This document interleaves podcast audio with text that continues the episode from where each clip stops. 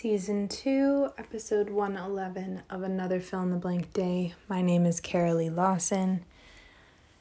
Thanks for being here. Um, today I posted on my Instagram stories for the first time in a long time.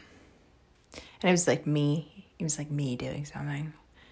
And hours later was plagued by unrest. I was like, take it down, you monster. And nitpicked every little thing that I've ever been insecure about. It was really fun time.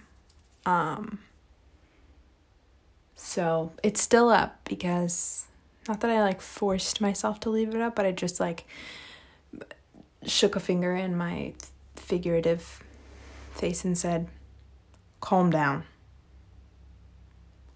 Calm down. Calm down calm down. The stakes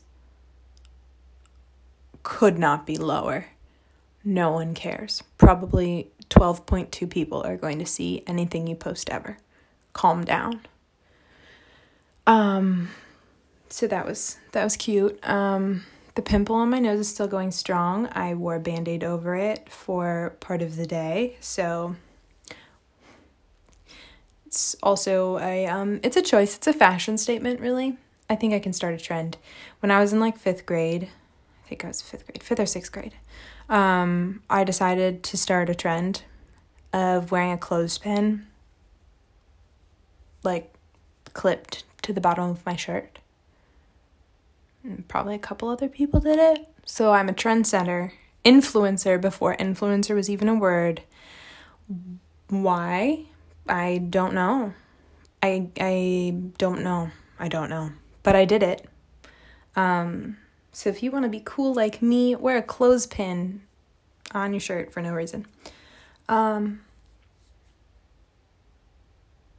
and honestly, I did like a teeny tiny workout sort of today. I like walked and ran a bit.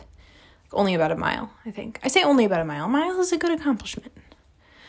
Stop shaming yourself, Kara. Um, and my knee hurts.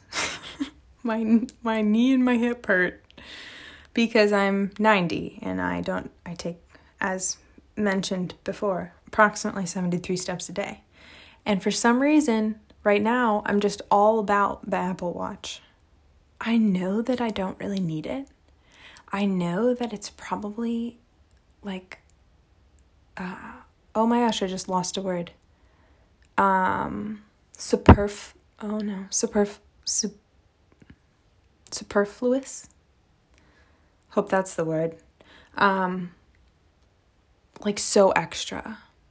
I'm i am not a long distance runner. I am not a a, a nurse. I am not a i don't know. Who else wears apple watches? That's super stereotypical i guess. Not stereotypical just i don't know. But i i don't need it.